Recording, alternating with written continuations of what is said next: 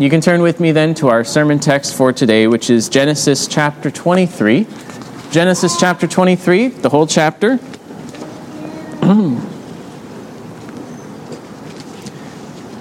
We're coming to the final chapters in the life of Abraham and the uh, last chapter in the life of Sarah. Chapter 23 starting in verse 1.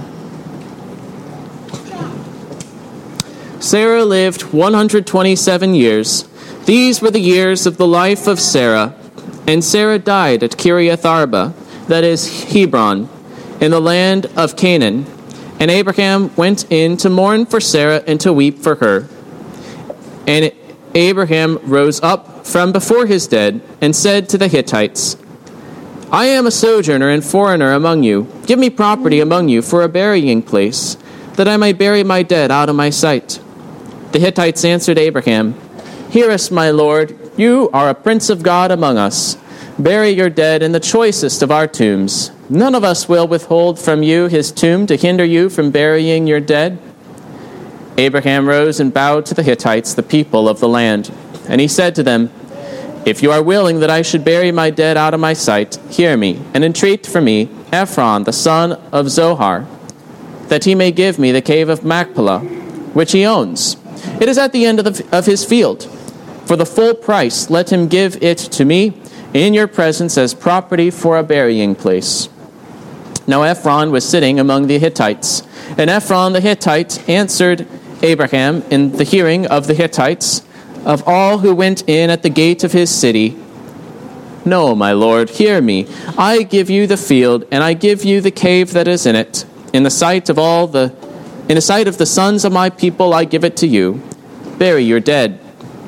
Then Abraham bowed down before the people of the land, and he said to Ephron in the hearing of the people of the land, But if you will, hear me. I give the price of the field. Accept it from me, that I may bury my dead there. Ephron answered Abraham, My lord, listen to me. A piece of land worth 400 shekels of silver, what is that between you and me? Bury your dead. Abraham listened to Ephron, and Abraham weighed out for Ephron the silver that he had named in the hearing of the Hittites 400 shekels of silver, according to the weights current among the merchants. So the field of Ephron and Machpelah, which was to the east of Mamre, the field with the cave that was in it, and all the trees that were in the field throughout its whole area, was made over to Abraham as a possession in the presence of the Hittites, before all who went in at the gate of his city. After this, Abraham buried Sarah, his wife, in the cave of the field of Machpelah, east of Mamre, that is Hebron, in the land of Canaan. The field and the cave that is in it were made over to Abraham as property for a burying place by the Hittites. This is the word of the Lord. Amen. Let's pray for God's blessing upon His word. O Lord God, we thank you for giving us your oracles, your word. We pray that you would uh, bless the reading and the preaching of your word the reading which we have heard, the preaching which is to come, that you would direct it to our hearts in truth and understanding uh, for our uh, benefit, for our edification, for our growth and grace, for the encouragement of our faith. We pray this in Jesus' name. Amen. Sarah uh, lived 127 years. That is how this passage begins although a lot of the chapter is not going to talk about Sarah so much as about the purchase of the land for her tomb. In some ways, it's a curious chapter. Uh, God is only mentioned once, referring to Abraham as a prince of God.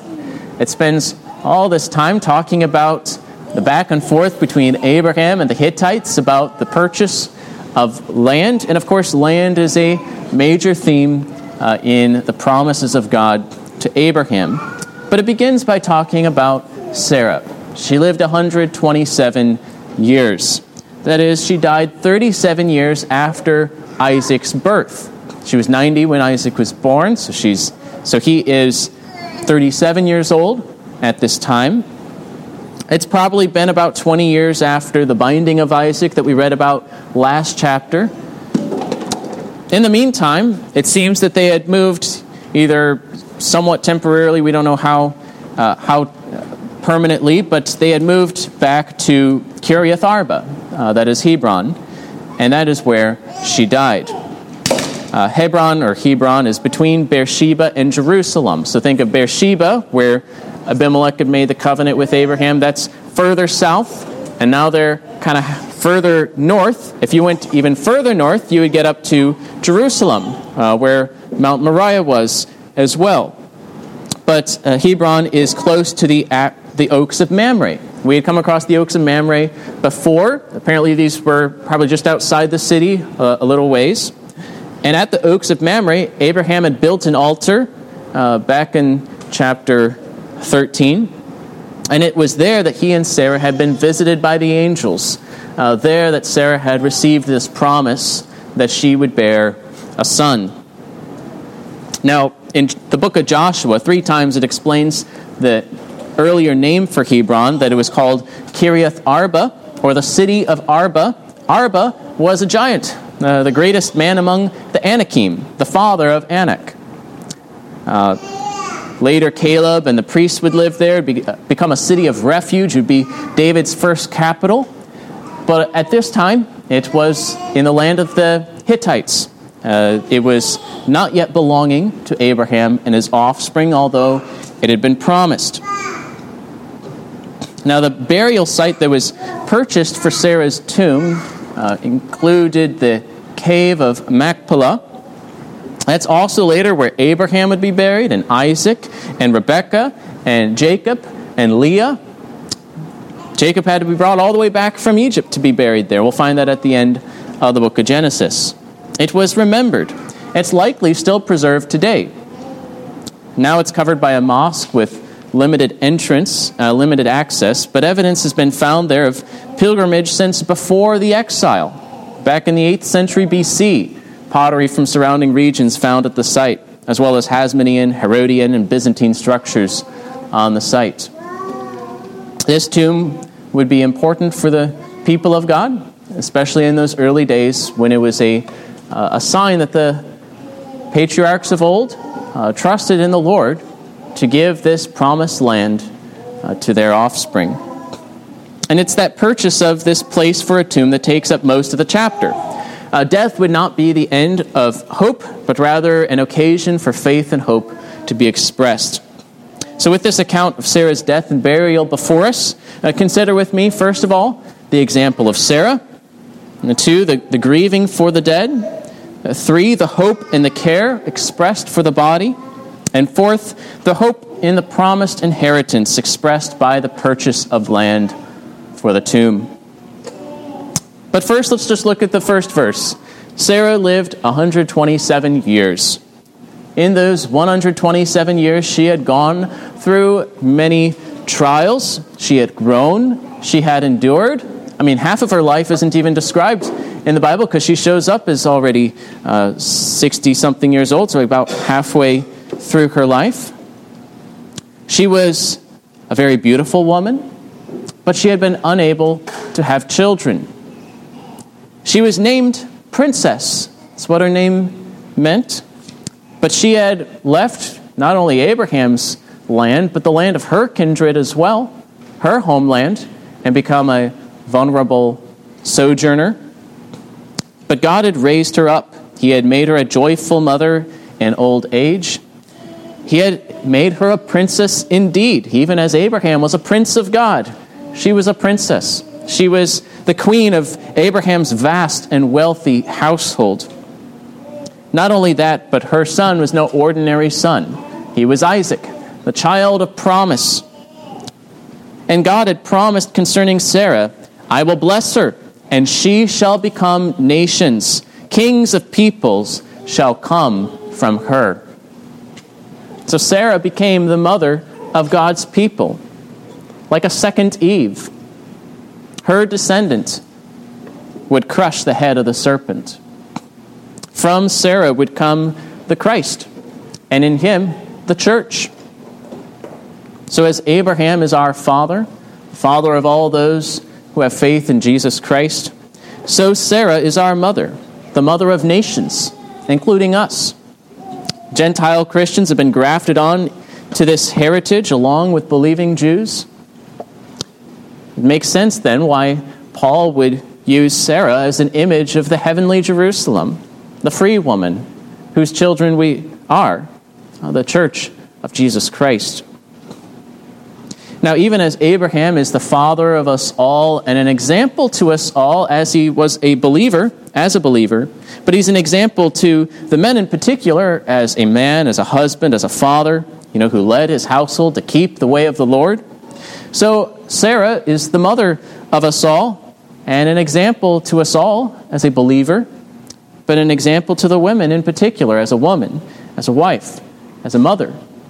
So, makes sense on Mother's Day, happened to come across this text, that we should honor our mother, Mother Sarah. Consider the example of your mother Sarah. She followed Abraham. When Abraham was called to leave his land, and he told Sarah to come along with him, she went. She, he took a step of faith out into the unknown, and she went with him. And being taught by him, she too believed in God and followed the Lord by faith. Her faith in the promises grew. At times she faltered. She learned lessons along the way. She had offered Hagar to Abraham, uh, misguided, not according to God's will, perhaps with good intention, but uh, something that she learned was wrong, that she saw the bad consequences, learned that this was not the way God would provide the chosen offspring. She also laughed at the angel at first when he said that she would bear a child, but he reproved her, and she learned to believe the word that he had said. Because Hebrews tells us in chapter 11, verse 11 by faith, Sarah herself received power to conceive, even when she was past the age, since she considered him faithful who had promised. She believed God, and he was faithful, he would fulfill his promise, and so she took hold of this promise by faith and became this mother.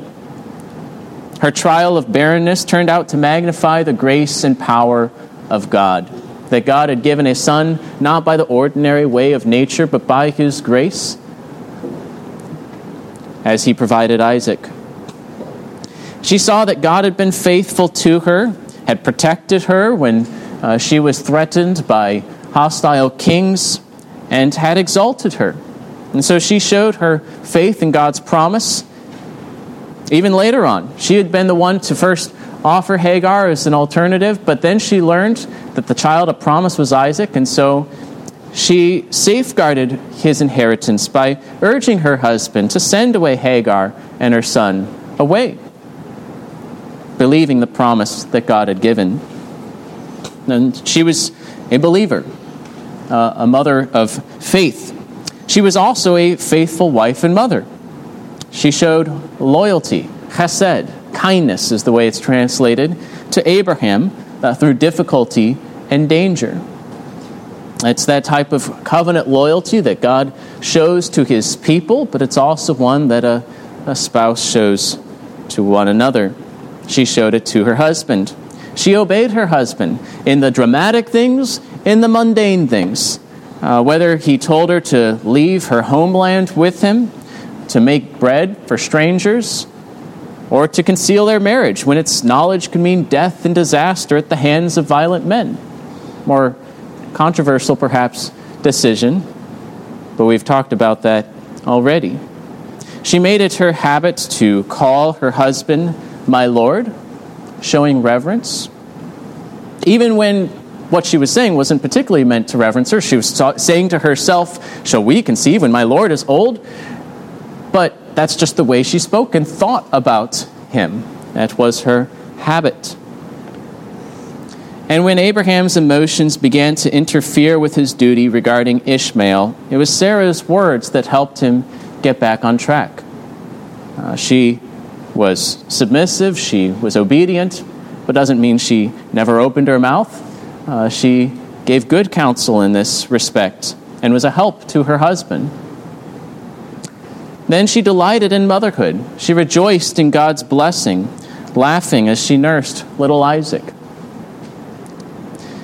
Not only was she beautiful on the outside, but also in the hidden person of the heart. As the Apostle Peter said, For this is how the holy women who hoped in God used to adorn themselves, by submitting to their own husbands, as Sarah obeyed Abraham, calling him Lord. And you are her children, if you do good, and do not fear anything that is frightening. Were there things that could be frightening in Sarah's life? Can you think of the courage that it took to wander as a sojourner in a foreign land?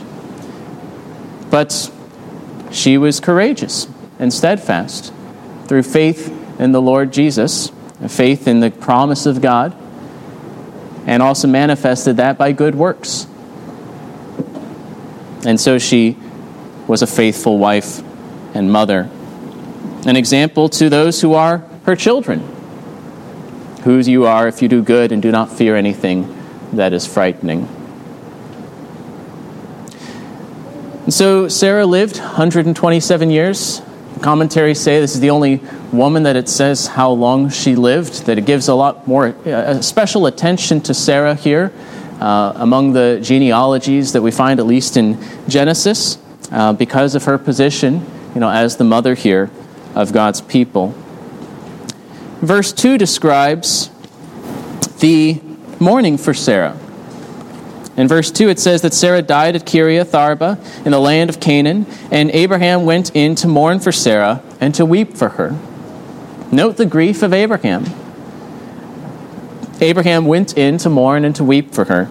Picture him coming into the tent. He went in, he went into the tent, and he fell down because he was going to rise up. He fell down onto the ground and was mourning and weeping uh, before his dead, before Sarah laid out there in the tent, and he mourned for her and he wept for her, wept. He grieved for a time. He made time for it. Then he rose up to bury her. I don't have a, a huge point at this point, but I want to note that that there's a time and place to weep and to mourn, that we ought not to grieve as those who have no hope, but there's still a place for grieving, as a time to weep. It's good to have traditions and times to express that. Not that you have to force it artificially by hiring people to weep at the funeral, but you can have a funeral and let it be a funeral. And to uh, behold the, uh, the separation, the, the destruction of death, and to honor the dead and to mourn, even though with hope. There's a grief at separation and the destructive force of death that is appropriate for those, even with hope. But then in verses 3 through 4, we see Abraham gets up. He does not remain there forever. He arose from mourning and he turned to the matter of burying Sarah. He shows great respect and care for the body going through such an effort and expense. It was expensive then as it is now to bury the dead. Although we'll see to it that there's a little more to it than simply burying her, but he does bury her. Wants to purchase her a burial plot. All the patriarchs showed great care for the body. They doubtless knew uh, what we know from the beginning of Genesis that God created man as a physical being. The body was not something uh, evil or uh, extra, the body was God's good creation. The soul survived after death, but this was not the way things were meant to be. The separation was called death. And death was a result of the fall. And this was a curse brought about by sin. But God had promised to bless them, to bless and not curse them, to bless Abraham and Sarah and all the nations through their offspring. The curse would be reversed. And with this worldview, this way of thinking, and with God's promise before them, it was not too much of a leap to hope in the resurrection. We already saw that Abraham believed God could raise Isaac from the dead if his promise required it, so that through him his offspring would be counted. And so the resurrection of the dead too followed from the promises of God. It was not a new doctrine when the New Testament came around. The Jews already believed that there would be a, a final day on which the dead would be raised. What we learn more is about how it's connected with the resurrection of Jesus, and it's through Christ that we participate in the glory and immortality at the end. But that was foreshadowed even in the Old Testament. So today, you and I must respect the body in this life to consecrate it to the glory and service of God, to present your members as instruments of righteousness, knowing that it's a member of Christ and bought with a price. And after death, to commit it to God with the hope of its resurrection unto life, immortality, and glory. When we grieve, we grieve as those with hope that the dead in Christ shall be raised at the last trumpet to be with him always in glory. The burial of the dead is a very good practice that communicates that hope and respect well. In his book, The City of God, the early church father Augustine uh, talked about the burial of the dead in the context that during that destruction, many Christians were left unburied. And uh, when the barbarians did not bury them, he writes that they didn't need a burial to participate in the resurrection. God was sovereign, He could raise them up no matter what happened to their bodies. But he went on to defend the practice of burial as a good thing, uh, using the examples of the patriarchs among other arguments. Let me read a, a quote from him here. Nevertheless, the bodies of the dead are not on this account to be despised and left unburied, least of all the bodies of the righteous and faithful, who have been used by the Holy Spirit sorry, which have been used, those bodies have been used by the Holy Spirit as his organs and instruments for all good works. For if the dress of a father, or his ring, or anything he wore be precious to his children in proportion to the love they bore him, with how much more reason ought we to care for the bodies of those whom we love, which they wore for far more closely and intimately than any clothing? For the body is not an extraneous ornament or aid, but a part of man's very nature. And therefore, the righteous of ancient times, uh, to them the last offices were piously rendered, and sepulchres provided for them, and obsequies celebrated. And they themselves, while yet alive, gave commandment to their sons about burial, and on occasion even about the removal of their bodies to some favorite place. It goes on to say these instances certainly do not prove that corpses have any feelings, but they show that God's providence extends even to the bodies of the dead and that such pious offices are pleasing to Him as cherishing faith in the resurrection. So, this is relevance for the way you treat the body now, right? Your body is important now, and it's an instrument of righteousness, but also how we should not uh, despise it, even when it's dead, remains united to Christ in hope of the resurrection. For our fourth point, though, let's look at what is perhaps the main theme in this passage, and that is hope in the promised inheritance, hope in purchasing land, uh, hope expressed by the purchase of this land. As verses 3 through 20 uh, describe. And verse 2 and verse 19 go out of their way. They don't have to say this, because we know this already, but they go out of their way to say that this was in the land of Canaan that this city, uh, Kiriath Arba, was in the land of Canaan. And that's important because they had been promised the land of Canaan and they yet did not own any land in the land of Canaan. Abraham says, I am a, a sojourner. I am a, a resident alien. I'm someone who has no rights to own land. I'm living here in the land, but I'm not a, a citizen. I'm one who is simply living here. And so he goes to uh, the men of the city to get right to own land and to purchase that land in the sight of them that he might own land to bury Sarah. Not only did Abraham bury Sarah, but he buried her in the promised land. As they had sojourned in that land by faith, so even in death they would rest in that land by faith. They would look to the land that God would show them, to their inheritance that God would give them. Their very tomb would be a lasting monument to their faith. As one commentator says, the point of the story is that Abraham went through these elaborate negotiations to purchase a possession in which to bury his dead. The purpose is significant, for burial was usually in one's native land. It seems clear enough that he was making this portion of the land the ancestral home. There would be no going back to Haran. They don't go back to Haran or to Ur to bury Sarah. They lay roots right there. they would cast in their lot with God. They would believe that their offspring would live there, would possess the land as God had promised. Even if they were to wander in another land, say Egypt, they would remember of God's promises that that is where the bones of Abraham and Sarah rested. And as they looked to what that land symbolized, they would rest in their inher- eternal inheritance with God in the kingdom of God. As Hebrews 11 says and comments on this point, saying of them, These all died in faith, not having received the things promised, but having seen them and greeted them from afar, and having acknowledged that they were strangers and exiles on the earth. For people who speak thus make it clear that they are seeking a homeland. And if they had been thinking of that land from which they had gone out, they would have had opportunity to return. But as it is, they desire a better country, that is a heavenly one.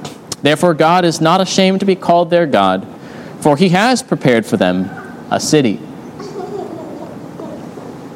So Abraham took pains to get a clear and indisputable right to this land by purchase. He went to the gates of the city and sought to get a right to this property. First, they offered the use of their land without any purchase. They said, Oh, you don't need to buy land, go through all that expense. You can just use any of our tombs and, and bury your dead there. That seems generous. They respected him, but that's not what he was looking for. That was not permanent enough. So he asked them for Ephron's cave. Then Ephron offered to give him not just the cave, but the field as well as a gift. Here, take it. I don't know if that's part of the bargaining process or if he meant that sincerely, but Abraham doesn't receive it as a gift. He insisted on buying it for the full price. And then Ephron says, Oh, I don't know, you know, what's, what's 400 shekels worth between you and me? Kind of casually mentioning what price he did put on that land. And Abraham takes note of that and measures it all out. Uh, you know, normal person might have said, "Oh, 400? How about 300?" You start bargaining for it, but he does not want to get a good deal. He wants to get a clear right that is going to be indisputable. They're not going to be able to take it back. It's not going to be a favor that they would do for him. Uh, he would pay the full price, and he measures it all out to purchase the land in view of all of the, the elders and the people of the city. It was publicly attested. Very similar to the, the scene in the end of Ruth, where they meet in the gates of the city. The gates made sense as a public forum and court and market because it was the bottleneck. Everyone went through the gates. They would go out in the field in the morning and come back in the evening, and people come into the city to market. You all go through the gates. And so it would be the public arena where matters like this would be settled. You have witnesses to say, Yes, I saw that happen. You gave that land. That land was sold. It now belongs to Abraham. And so it was a clear purchase, no strings attached, not a gift alone. Abraham believed the Lord would give the land to his descendants. It would be an inheritance from God and not a gift from the Canaanites. He would not be indebted to them. He looked to God as his Lord, that he would be the Lord's vassal, that he would be uh, the one who looked to the land that God would show him. And so this land would be a, a beachhead, an enduring sign that God would give them their land, that they were the Lord's people. Their home was the home God would give them and like their father, they were to follow the Lord to the land he would show them. Now, you, like Abraham and Sarah, are called to follow the Lord, to look for the land that he will show you. We are seeking also a homeland, a city that we have come to, and yet a city which is coming, the heavenly Jerusalem, the city which is to come. Like them, you are pilgrims to this promised land. Like them, you are to die in faith, having received a guarantee already, but looking for the glory which is to come. There is more to come, historically for your descendants, and more to come personally for you. Like them, you need to place your hope in God and in, in His unshakable kingdom, in life and in death, for Him to be your dwelling place, for He is the dwelling place of His people in all generations. His kingdom is both present and coming. You've already entered the kingdom by faith in Him. You've come to the heavenly Jerusalem, the city of God, as Hebrews says. But greater glory awaits in heaven among the spirits of righteous people made perfect. And then again in the new creation of the coming age. So your hope is not in earthly possessions where moth and rust destroy, where things rise and fall, but in the eternal inheritance from God. So, as the song says, goods and kindreds, let them go. This mortal life also, the body they may kill. God's truth abideth still. His kingdom is forever. His kingdom is yours forever through faith in Jesus Christ. So consider the example of these holy people of old, of Sarah, of Abraham, who through patience inherited the promises, seeing them, embracing them from afar, that we might live with faith and die in faith, looking to the inheritance that God promises and holds out before us, before us uh, that He will dwell with us and give us an inheritance, a home with Him forever. Let us pray. Our God, we thank you and praise you for the faithfulness and unshakable purpose that you have revealed to us through your word. We thank you for sustaining Abraham and Sarah and for presenting them to us as encouragements, examples, as forefathers, and as mother. We pray that you would help us also to endure trials for your glory and for our growth and grace. We pray that you would comfort us when death comes to those who are dear to us, that we would rest for, for them in Christ as well as for us. Uh, the hope of resurrection, that we would seek to press others to come into this kingdom, even now, that they might share in this hope of the life to come. We pray that you would strengthen us in this pilgrimage, in this uh, journey, that we might endure to the end. We pray this in Jesus' name. Amen.